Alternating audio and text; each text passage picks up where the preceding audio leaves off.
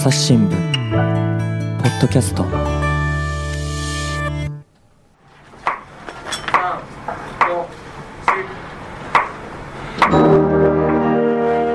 朝日新聞の神田大輔です。えー、今回はですね、これ今ちょっと聞いていただいている通りなんですけれども、吹奏楽をテーマにお送りしようと思います。えー、お招きしておりますのはですね、まずはですね魚住ゆかりさんです。よろしくお願いします。こんにちは、よろしくお願いします。えーと、魚住さんは所属の部署はどちらなんでしたっけ？ シーエスアール 推進部と言います。 シーエスアール 推進部ってのはどんな部なんですかね？えーとですね、えー、社会貢献的な、うん、あの事業をやらせていただいている部署でして、うんうん、私たちはその中の吹奏楽合唱事務局というところに所属しております。なるほど。そしてですね、今回はもうお一人お呼びしてますよ。堀江真由さんです。よろしくお願いします。よろしくお願いします。堀江さんは何で来たんですか？えっともともと吹奏楽部高校さんねんかんやってまして、ね、そうらしいですね。はい、堀江さんはですね、実はあのコンテンツ編成本部といいまして、普段我々とね一緒にあのポッドキャストを制作する側で参加してもらってるんですけれども、今回はあの出演ということで、はい、ぜひね自分でやった経験なんかもね話してもらいたいと思います。よろしくお願いします。お願いします。でただですね、まあ、ちなみに私は吹奏楽を全く知らないですね、あの今までいちミリも触れたことのない人生でここまで来たんですけれども、気がかりなのはこのコロナでもってですね、吹奏楽っていうのがいろいろ大変なんじゃないかと。やっぱり練習一つとってもですね、吹奏っていうぐらいですから吹くわけですよね。そうするとそこにはどうしてもですね、やっぱりこう飛沫であったりの心配も出てくるだろうし、あるいはたくさん集まって練習をするなんてことも難しいんじゃないかなんてことも想像はつくんですが、魚住さん、ここ最近のねこのコロナ禍での吹奏楽ってどんな感じだったんですか？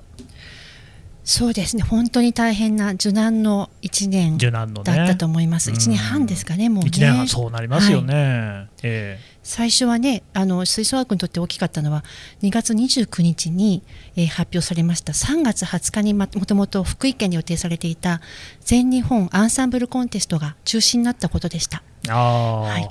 ちょうどだからまあ本当にコロナの初期ですかね、去年のですね、まだあのダイヤモンドプリンセス号だとかなんとか言ってた頃に、そういうそのさんがつのものが中止になっていったっていうことですか？そうですね、それが始まりでして、うん、始まり、はい、その後はさんがつのまあ中旬から下旬というのは中学校高校の卒業公演を兼ねている定期演奏会がもうたくさん予定されてたんですね。あるでしょうね。これがもう全部次々と中止になっていきまして、うんうん、もうツイッター の, あの私のタイムライン、まあ、吹奏楽コンクールっていうアカウントなんですけれども、本当にもう涙と悲しみと怒りであふれているような、うんうん、そんな状態でした。だこのあたりがですね、まあ、割とそのスポーツに関しては比較的その大会が中止になった、インターハイが中止になったなんていうことでですね、あの報道される機会も多かったし目についたような気がするんですが、吹奏楽に関してもやっぱりそれこそね大きな大きな影響を受けていたってことなんですね。そうですね、あのやはりそこ、えー、その後中止になってしまう大会がいくつかあるんですけども、うん、あのまあそのうちの一つがアンサンブルコンテスト、まあ、最初に中止になった大会ですけども、うんうんうんうん、これもあの小編成の大会ではありますけれども、あの、まあ、なんでしょうね、選抜高校野球に近いようなうん、位置づけのものですから、そうなんですね、はい、やはり選抜が中止になったぐらいの衝撃はありましたね。うんうんうん、であの頃を思い起こしますと、私もですね家庭に子供がおりますので、突然あの全国一斉に休校っていう措置が取られましたですよね。あの影響ってどうだったんでしょうか？えーとですね、吹奏楽部の場合は、えー、学校が休止になっていけなくなった、活動ができなくなったっていうのはもちろんあるんですけれども、楽器とかですね機材に実は大きな影響が出ました。と言いますと、えーと要するに急に休校になってしまったので、大型楽器であるとか、まずあのそうですね、自分のも使っている楽器を持ち帰れなかった子どもがたくさんおりました。なるほど。普段使っている楽器を、まあ楽器庫に置いていることがほとんどなので、うん、あの何か予定がなければ持って帰らない子も多いわけです、うん、まあ、あと大型楽器なんかも持って帰れないですけど、その練習台とかそういうものも持って帰ることはできるんですよ、やろうと思ったら、うん、それができないまま休みに入ってしまった、うん、であの練習ができないだけではなくて、その置いて置かれた置き去られてしまった楽器庫の楽器ですね、これが傷みました。ああ、やっぱりメンテナンスが必要なわけですか？そうですね。ですから、うん、例えばろくがつぐらいがだいたい活動が再開できた時期なんですけれども、うん、その間長いとにかげつはんからさんかげつですか、あの開けてみるとですね、まあかびている、お太鼓のあもうあの皮がかびている、うんうん、えー、楽器のケースを開けると木管楽器にカビが生えている。うん、まあ、金管もですね、もう非常に悲しい思いをしたそうです。そのカビが生えちゃった楽器っていうのは元に戻るんですか？ものによりますね。ああ、戻らないのもある。打楽器は無理ですよね。うん、無理ですね。 あ, あれちなみに堀江さんは現役の頃は何の楽器をされてたの？えっと、サックスを担当してました。サックスサックスの他に、ごめんなさいね、本当に私素人なんですけれども、吹奏楽ってどんな楽器を使うんですか？えーとですね、大きく分けて木管楽器、金管楽器、打楽器がありますね。うん、まあ、弦楽器もちょっと使うんですけども、うんうん、えー、金管楽器でいうと皆さんがよくご存知のトランペット、トロンボーン、ホルンとかいろいろありますよね。ありますね。あの華やかな音がしますで、木管楽器は、まあ、吹奏楽では一番活躍するのはクラリネットと、あの堀江さんがやっておられたサクソフォン、それ以外にも、えー、何でしょうね、オーボエとか、オーボエとかフルート。そうですね。うん、堀江さん、その大型の楽器っていうと例えばどんなのが大きいんですか？えっと、サックスでいうとバリトンサックスって一番この低音の、うん、サックスもいろいろあるんですね。そうなんです。えっと、アルトとテノールとバリトンとあるんですけど、うん、その一番大きなバリトンサックスは大型楽器に入りまして、結構もう大きいので、こう持つ運ぶのもすごい大変なので、うんうん、まあ、持ち帰りっていうと多分車に入れて持って帰らないと無理なので、まあ、持ち帰れてアルトサックス、テノールサックス、テナーサックスですね。なるほどね。ホルンなんかもものすごく重いですよね。ね、そうですね。持ち帰りますけど、すごく持たせてもらったことあるので本当に重いんですよ。ああ、大崎さんでもそのだからまあ持ち帰ることができる場合っていうのはまああったのかもしれませんけど、はい、基本的にはやっぱり学校に入ってくれるなっていうことですから、ね、来てくれるなだから、まあほとんどの子がそうやっぱ楽器をこう持てずに持ち帰れずにってことは家でも練習ができないってことですか？そうなりますね。まあこれね、あのスポーツの場合でも、まあ、用具が必要な、ね、スポーツありますけれども、まあ、例えば野球の場合バットいっぽんあれば素振りはできる、あるいは最悪筋トレは自分の体一つもできるんですけれども、やっぱり吹奏楽の場合なかなか練習そうはいかないですか？そうですね、まあ、いろいろ工夫して練習はしてたらしいんですけれども、うん、やはりあの音楽って実は技術がないとできませんので、うんうん、で技術は野球の素振りと同じでやはりやらなければ落ちますので、やはりそこのブランクを解消するのはものすごく大変だったと思います。うーん、であのさっきのですね、そのコロナの影響で、まあ、春先選抜に当たるような大会も中止になりましたよということですが、当然やっぱり夏にも大会があるわけですよね。こちらどんな感じだったんでしょう？えー、とこちらはですね、えー、ごがつとおかに、えー、中止が決定しました。これは全日本吹奏楽コンクールという大会で、これは夏の甲子園とよくあのなんていうか比較されて言われまして、えー、吹奏楽の甲子園などというふうにも言われます。うん、まあ、実は吹奏楽っていろんな分野があるんですけど、そのうちの中高部門を指してそう言います。でこれがですね、ごがつとおかに、えー、中止が決定しまして発表されました。同時に、えー、このコンクールともう一つ秋に あ, ありますマーチング、歩きながら演奏するあれですね、あれの、えー、全国大会である全日本マーチングコンテスト、それから小学校の唯一の全国大会である全日本、えー、小学生バンドフェスティバル、こちらも中止が発表されました。うーん、まあ、次々と、ね、中止になったということですよね。堀江さんね、その自分でやっていた立場として、はい、本当にあの私も全然大会のことも知らないので聞きたいんですけど、はい、吹奏楽をやっている人にとっていちねんかんの間でですね、どんなこうカレンダースケジュールでどの大会が大事みたいなのっていうのはどんな感じなんでしょう？大体しがつに入学した時に、うん、まあ、入学式で先輩たちが吹いてるのを見て、まずあのまあ、経験者の方はもうそのままいちねん生の時からあの夏のコンクールに向けて練習をするんですけど、初心者、私もあの高校から入ったので初心者とかだとまず最初はそうですね、あの体育祭とか、あとはあの高校野球の応援の練習とかが最初のステップになっていて、うん、まあ、あのだいたい秋ぐらいからあの外部の演奏をするんですけど、まあ、ちょっと私三重県にいたのでジャズドリームとかそういう外で、うん、イベントジャズドリーム長島、はいね、私名古屋の人間としても大変こうお世話になっている施設ですけれども、そこで演奏やってたんですか？はい、演奏やすごいじゃないですか。あのいろんなお客さんに見てもらってすごい楽しかったです。なるほど。やっぱりそのでも夏の全日本吹奏楽コンクールっていうのは一つ大きな大会ということなんですか？そうですね、やっぱりあの先ほどおっしゃってましたけど、うん、あの野球でいう甲子園みたいな形で、はいはい、まあ、一つのこの大会競技のこの一つの成果としてコンクールがあるので、まあ、そこに向かって練習していくっていうのがあれですよね。だから我々あの高校野球の取材なんかやってると地方大会あるいはまあ、ね、あの選手権の方ですね、甲子園でやってるやつなんかでも、まあ、甲子園の方まで出ればあれですけれども、はい、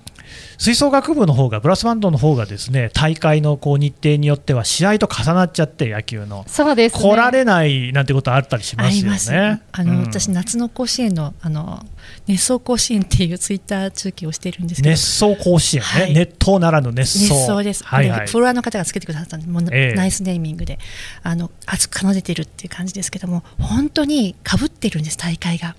だいたい地方大会県大会と下手すると支部大会がかぶってしまうところもあって、東北、北陸なんかは早いのでちょうど甲子園の開幕ぐらいがあの北陸大会なんですね。そうするとかぶってしまって、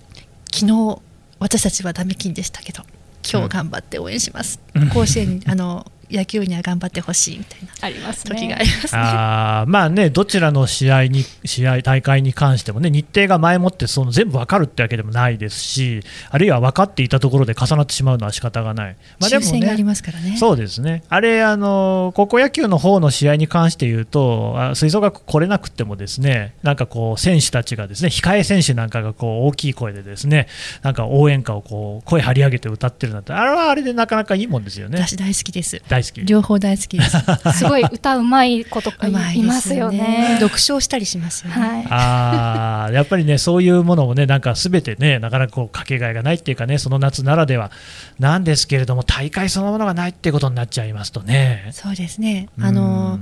えー、本当にあの地区大会それから県大会、まあ、地区大会ないところもありますけど、県大会支部大会っていうふうにこう甲子園よりも段階を踏んであの大きな大甲子園を甲子園じゃないですけど全国大会を目指す分、なんていうんですかね、まあ、高校野球も私大好きですけども、高校野球と同じかそれ以上の熱情を感じることがあります。うん、でその大住さんね、去年はそうやって夏の大きな吹奏楽の大会がみっつですか、全国大会全部中止になっちゃったと。よっつかな、よっつ、はい、その間その吹奏楽部の人たちってはどうしてたんですか。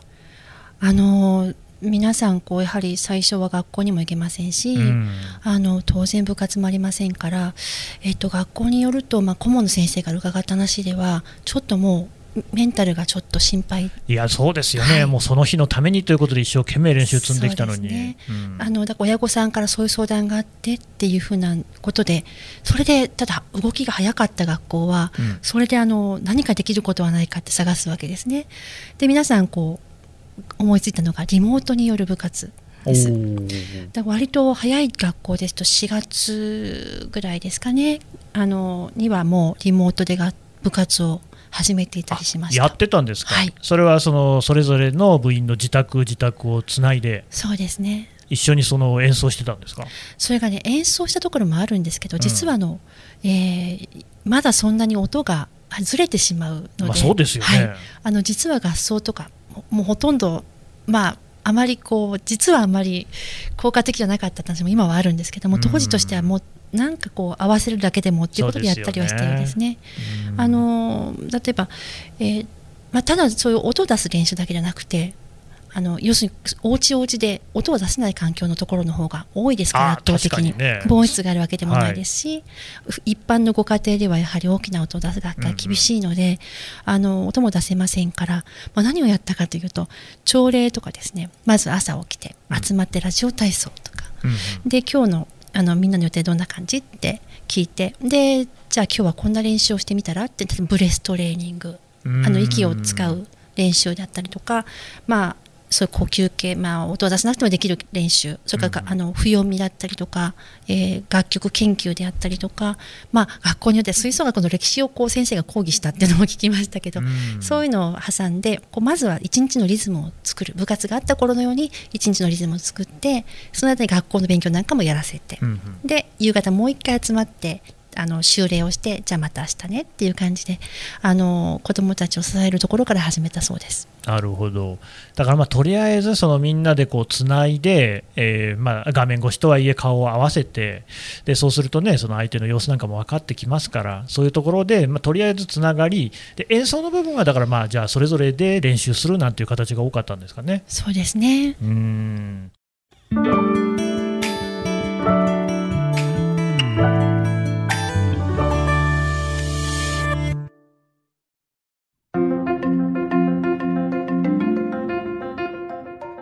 朝日新聞ニュースの現場からお聞きの皆様、今回の放送の後半に朝日新聞ポッドキャストスポンサードコーナーをお届けします。ご紹介するのはミューザ川崎シンフォニーホールがしちがつにじゅうににちから開催する日本最大級のオーケストラフェスティバル、フェスタサマーミューザ川崎。昨年音楽祭としては世界に先駆けてリアル公演とオンライン配信のハイブリッドで開催しました。今年もリアルとオンラインで開催するフェスタサマーミューザから考えるコロナ禍での音楽コンサートのあり方とは。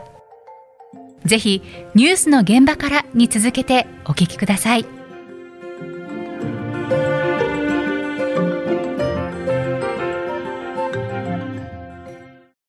どうですか。しかしやっぱりその目標が、ね、なくなってしまうわけですね。コンクールがなくなっちゃうわけですから、そのあたりのモチベーションなんていうのはどういうふうに皆さん維持されてたんでしょう。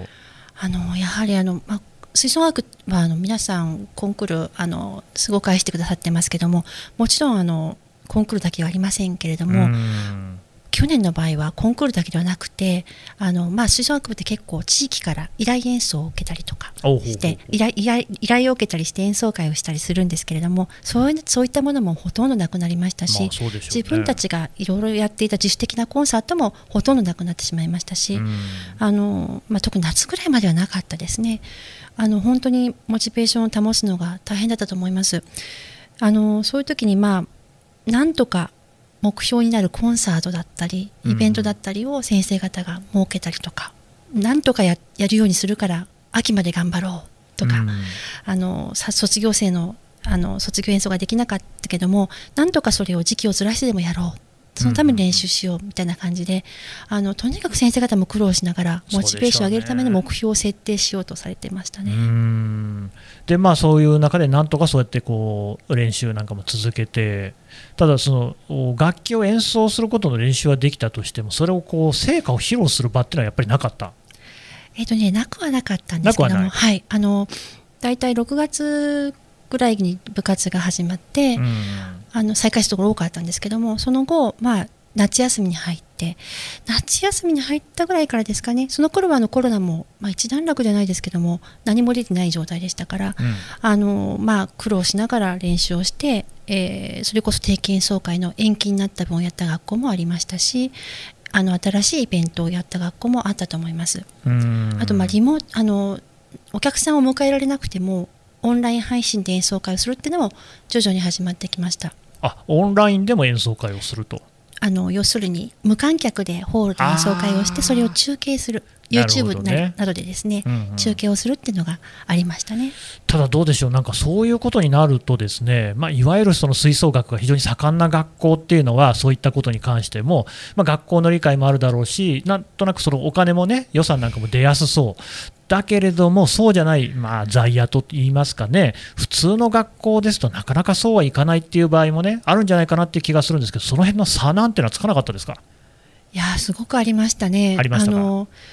そもそももう練習ができないところも多かったですし、その段階になってもなかなか練習ができない、まあ、いろんな制限があって、あの学校の理解もありますし、やはり学校の中でもあの水滴を飛ばす息を吹き、あの吹き吹いて、えー、飛沫が飛ぶんじゃないかっていう懸念があのなかなか払拭していただけなかったようで、実はあの、うん、データ的に大丈夫だっていうのもあるんですけども、うん、あのなかなか払拭していただけなくて練習もできないっていうところもありましたし、そういうところがあったかと思うと、今おっしゃったように割と恵まれていて、まああのえー、新しいイベントを、まあ、企画したりとか、あのホールを取ってあのできなかったコンサートをなんとか延期したやるとかですね、うんまあ、そういうやりがいを持てたところと全く差が出てしまったように思います。うん結構あれなんですよね、その、まあ、今吹奏楽の話は私はあまりわからないんですが、ただその自分のですね、周りで聞いていても、その例えばじゃあ運動会、遠足、まあ、修学旅行とかそういうのって割と学校によって全然判断が違ったみたいですよね。つまりその必ずしも、えー、なんとか県とかの教育委員会であったりとか、なんとか区教育委員会、なんとか市教育委員会みたいなところで統一してことに当たったっていう感じではなくて、校長先生のですね、まあ、一存で割とこうえーまあ、やってあげようっていうようなところと、いやここは慎重にっていうところで判断が分かれているようなところもあったようで、というと単純にその、まあ、強豪校であるからとかお金があるからみたいなことではなくって割と現場の判断みたいなところでその辺が左右されたようで、そうなってくるとますますその実際にやってる部員としてはうちの学校は点々点みたいなこともあったかもしれないですね。そうですね、とにかくあの今おっしゃってましたけど、その学校ごとにも違ったんでしょうけど、やっぱり私の目に見えたのは地域ごとの差がすごく大きかったということ、やはりコロナの感染の度合いが全く違いましたから。あ、そうですね、あのできるところは早くできるようになってましたけども、うんうん、やっぱできないところはなかなかできなかったり、あと代替大会、あのコンクールの代替大会としてあの、まあ、高校野球であったような独自大会を企画したところもあったんですけれども、あのせっかく企画したんだけれどもコロナがまたあの広がってしまって、あの直前で断念っていうのもありましたね。どうですか堀江さんね、もし自分が現役だった頃にこういうコロナのようなことがあったとしたら。いや、なんかまずこう自分のも何をもって演奏なんか練習していけばいいかって、やっぱ目標があってこう練習していくのってすごく、ね、やりがいがあると思うんですけど、何も見えないでもやって、ね、代替大会があったのにまたなくなったっていうと本当辛いですし、まずあの家に楽器を持って帰れない子とか、特に打楽器とかもそうだと思うんですけど、音出せないとあの野球の素振りじゃないですけど、なんか基礎も本当に限られてくるんですよ。このブレス練習したってこう譜読みをどれだけしたって音を出せなきゃ始まらないところがあるので、やっぱり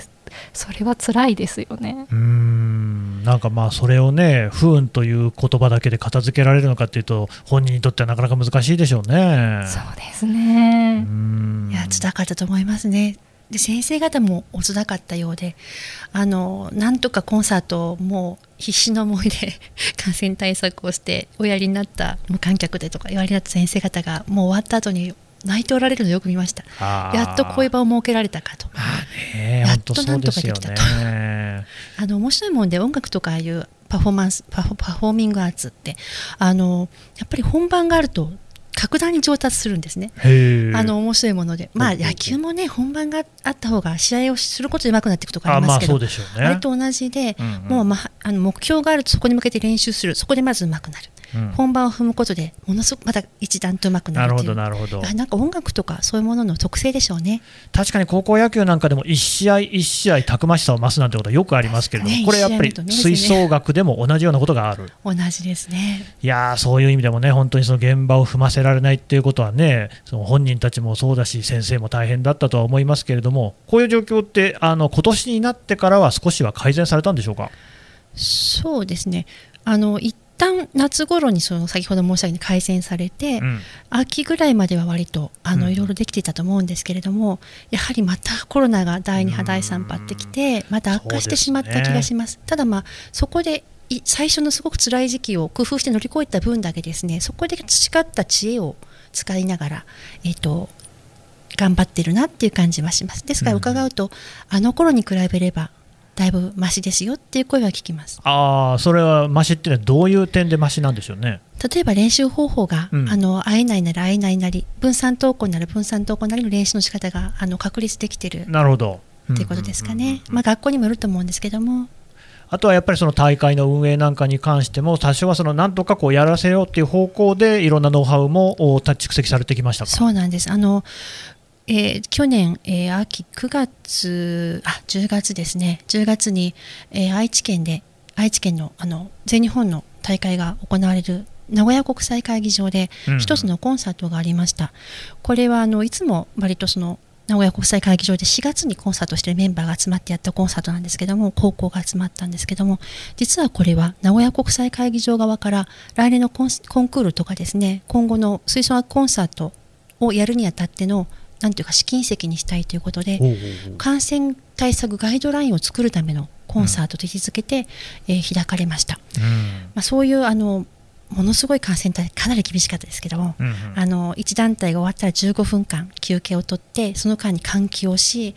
舞台の椅子とか譜面台を全部消毒し、で裏のですねチューニングルームとかも全部換気して消毒をして、それで全部こう動き終わってから、そのあまりこうなんですかね、えー、なんていうかな、うんえー、接触しないように、うん、とにかく動線をきっちり分けて、なるほどね、一段階ずつこう厳密に動かしていく、うん、でもちろん舞台に入って着席するまではマスク着用、うんうん、で演奏が始まる瞬間に指揮者が棒を振った瞬間にマスクを取った学校もありましたけれども、そういったあの厳しいガイドラインをやってみたんですね、うん、マスク取るのすごい難しそうですよねすごかったですよ、あのあの某某高校非常にあの、うん、お上手なところですけど、あの先生がパッとあの式台に乗られた瞬間、うん、パッて外して全員が、それはそれでちょっとかっこいいかもしれませんね。かっこよかったです、うん、これいいなと思ったの覚えてますけどね、うんうんうん、でもこれがおそらく今年のコンクールに向けて の, あの名古屋国際会議場、うんまあ、いわゆる、えー、吹奏楽の甲子園にあたる会場にでは、えー、と今年のコンクールに向けての第一歩だったんだろうと思います。うん、それが去年の秋ですか。そうです、ちょうどコンクールがあるはずの日でした。ああ、そうなんですね。じゃあでもそういうところから、まあ、着々とそういう、まあ、どういう形でやればコロナの中でも問題なく演奏ができるのかっていうことを皆さん本当にこう頭をこう巡らせてこういろんな試行錯誤を重ねてこられたわけですね。そうですね。なるほど。じゃあ、 まあ今年の大会に関してはもうすでに何か決まってるんですか、方針は。はい、今年はあの予定通り、うん、あのできる限りやるという方向で今準備を進めています、うんうん、あのもう一回実はあのアンサンブルコンテストについてはあのさ、えー、去年昨年度のものですけども、うん、今年さんがつのアンサンブルコンテストは実施をいたしました、うん、あ、そうなんですね。じゃあもうその開催されるっていうことで、まあ、着々とそれこそね今年も年明けなんかもコロナひどい状況がありましたけれども、そんな中でも工夫を重ねることによって大会できるようになってるんですね。そうですね。ただ本当に大変でした。ああの、まあ、普通にはできなかったと言いますかね、うん、あのやはり無観客のところが多かったですし、まあそうでしょうね、無観客でもできなくて録音審査っていうところも多かったです、うんうんうん、そういうところをなんとかなんとかその大会をどんな形でもいいからできる形で実施するということで地区大会、県大会、支部大会となんとかやって全国大会もたすきをつないだっていうのがあの こ, このさんがつのアンサンブルコンテストでした。なるほどね、わかりました。またねこういうねいろいろなこの練習の苦労とかも聞いておこうと思うんですが、今回ちょっと一旦ここでね引き取らせていただこうと思います。魚住さん、堀江さん、どうもありがとうございました。ありがとうございました。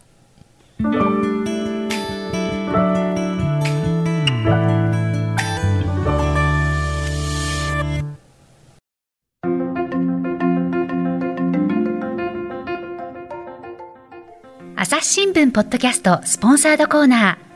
私は今回このコーナーの進行を務めますフリーアナウンサーの堀ゆり子と申します。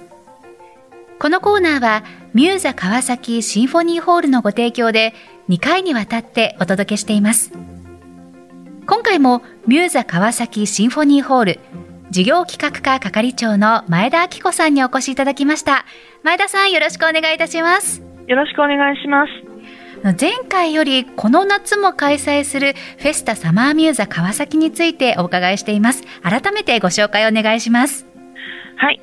この音楽祭は神奈川県川崎市 ジェイアール 川崎駅前にありますミューザ川崎シンフォニーホールが開催するにせんごねんよりスタートした真夏のクラシック音楽祭です。はい、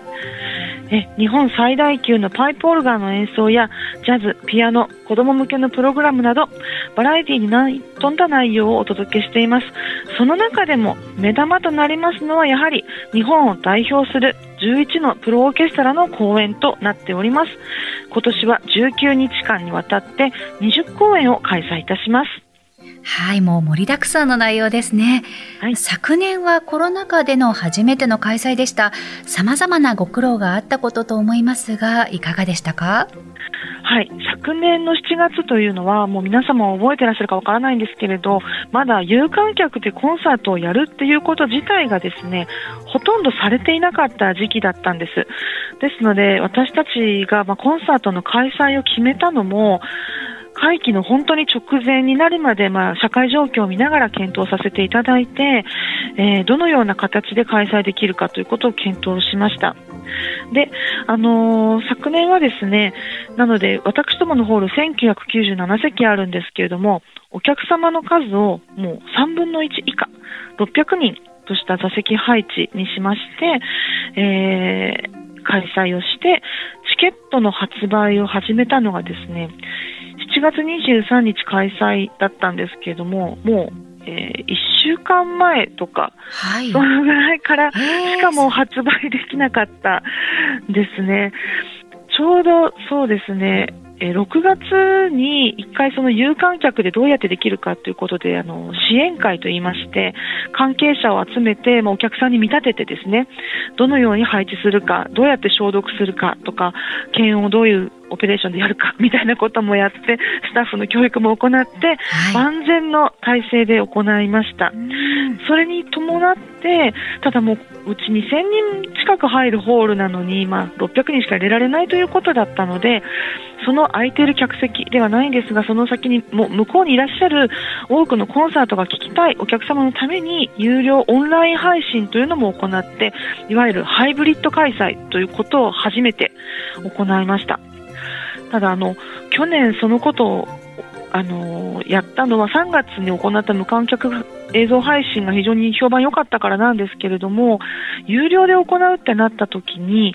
その有料でチケット、映像のチケットを売って、えー、またその映像を制作してそれをまた配信するというのが一つの会社であのワンストップでできるというような仕組みがまだなかなかなかったんですね。なのでどういったところにお願いすればいいかっていう、そういうところからあの非常にあの苦労しました。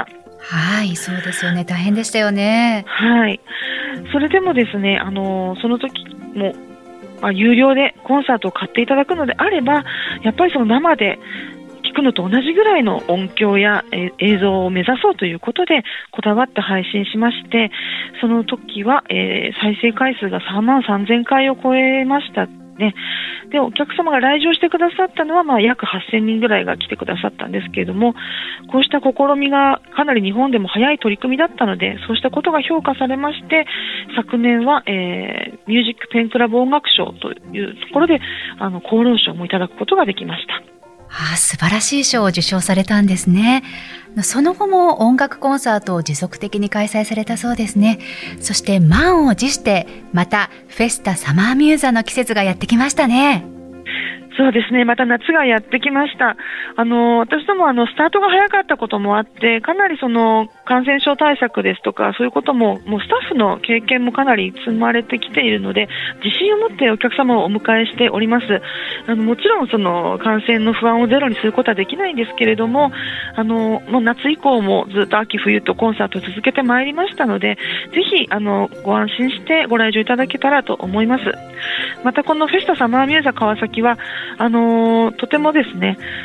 クラシックにとても詳しいという方でなくても、いろんなきっかけをご用意してまして、あのー、これから音楽に親しみたい、どうやってコンサートを楽しんだらいいのかしらという方のためにもですね、あの非常に分かりやすい仕組みを作っておりますので、あのぜひお越しいただければと思うんですけれども、例えば開演前には出演者によるプレトークがございましたり、あのちょっと目玉なんですけれども、はい、あの公演の開催中はですね、毎日あのスタッフが新聞を作るんです。へー。昨日の公演のあの写真やレビュー、それからスタッフによる周辺の飲食店の情報とかですね、そういうのをご来場の方にお配りして、あのコンサートってこういう風に楽しむんだよっていう、そういう文化も含めてお伝えしております。今年はですね、今現状でははちじゅうななの飲食店が、えー、と私どものコンサートのご来場者特典として何かしらのプレゼントをご用意してます。例えばワンドリンクですとか じゅっパーセント オフですとか、だからあのコンサートを楽しみに来ていただいて、また川崎の街も楽しみに楽しんでいただけたらと思います。はい、それは嬉しいですね。はい、例えばどんなプログラムに注目してほしいですか？はい、今回にじゅっこうえんもあるので、なかなかね、あのどれをっていうのが難しいんですけれども、はい、えーと、あえて申し上げるんであれば、あのー、そうですね、えーとですね、今年初出場となるオーケストラがありまして、あの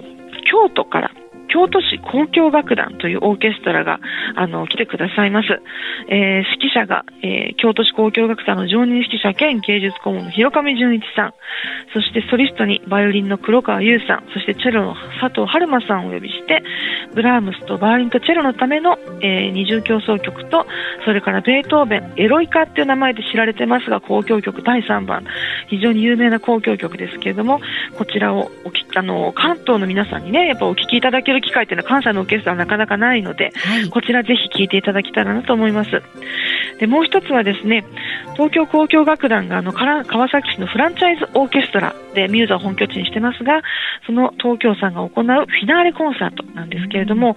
今あのコロナ禍でかなりあの人気を博しておりますですね、ご自身で YouTube 配信もされてます指揮者の原田慶太郎さんが指揮をされて、えー、一つちょっと特徴的なプログラムを行うんですが、あのこれはですね、えー、普通のクラシックのあの楽曲ももちろん演奏するんですけれども、川崎市内の特別支援学校さん校にワークショップに東京交響楽団のメンバーや音楽家が行きましてですね、一緒に作った楽曲というのをこのコンサートで披露します。あの私どものホールっていうのはその音楽で全ての人がつながる街というのを目指してますので、あのそういう特別支援学校の子どもたちとかと一緒にやっぱりコンサートを作っていくというのも一つのあの晴れ舞台といいますかですね、あの一般の方々にもそういう特別なコンサートとかいうことではなくてですね、こうした普通のコンサートの中にそういうプログラムが入っているということをあのお聞きいただけたらなと思っております。はい、本当に小さなお子さんから大人までみんなが楽しめそうですね。えどこから公演内容の確認や申し込みができますか？はい、えー、コンサートの情報はすべてホームページの方でご紹介しております。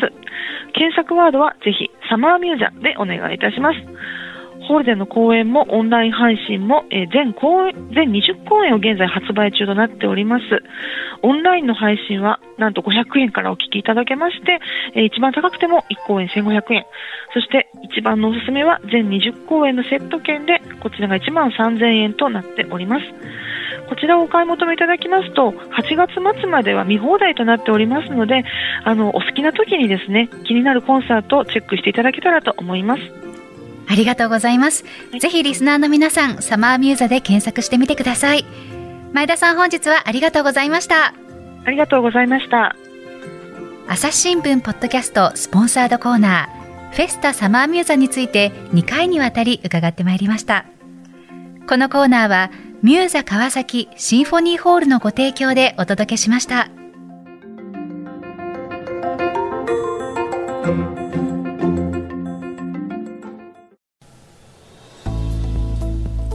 はい、というわけでですね、魚住ゆかりさん、そして堀江真由さんからお話を伺ってきました。えっと、吹奏楽に関してですね、今回お話を聞いてるんですけれども、魚住さん、あのお知らせがあるということですよね。はい、はい、えー、と先ほど申し上げましたように、今年もあのコンクールをあのやる予定で準備をしているんですけれども、やはりあのお客さんを入れることがなかなか難しくて、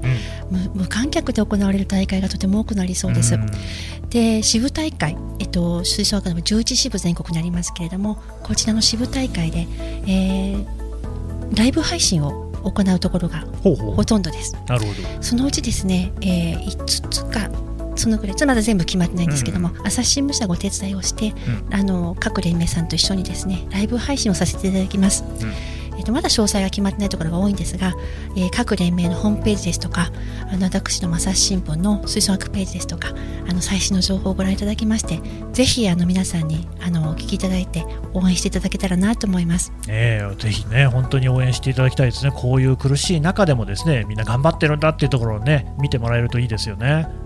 あのこれ、えー、とホームページがどういうふうにアクセスしたらいいですか？検索は例えば吹奏楽とか、ね、朝日新聞吹奏楽って、うん、検索していただくと私たちのページは見られます。わかりました。ぜひね、あのご覧になっていただいて応援をしていただければと思います。魚住さん、堀さん、どうもありがとうございました。ありがとうございました。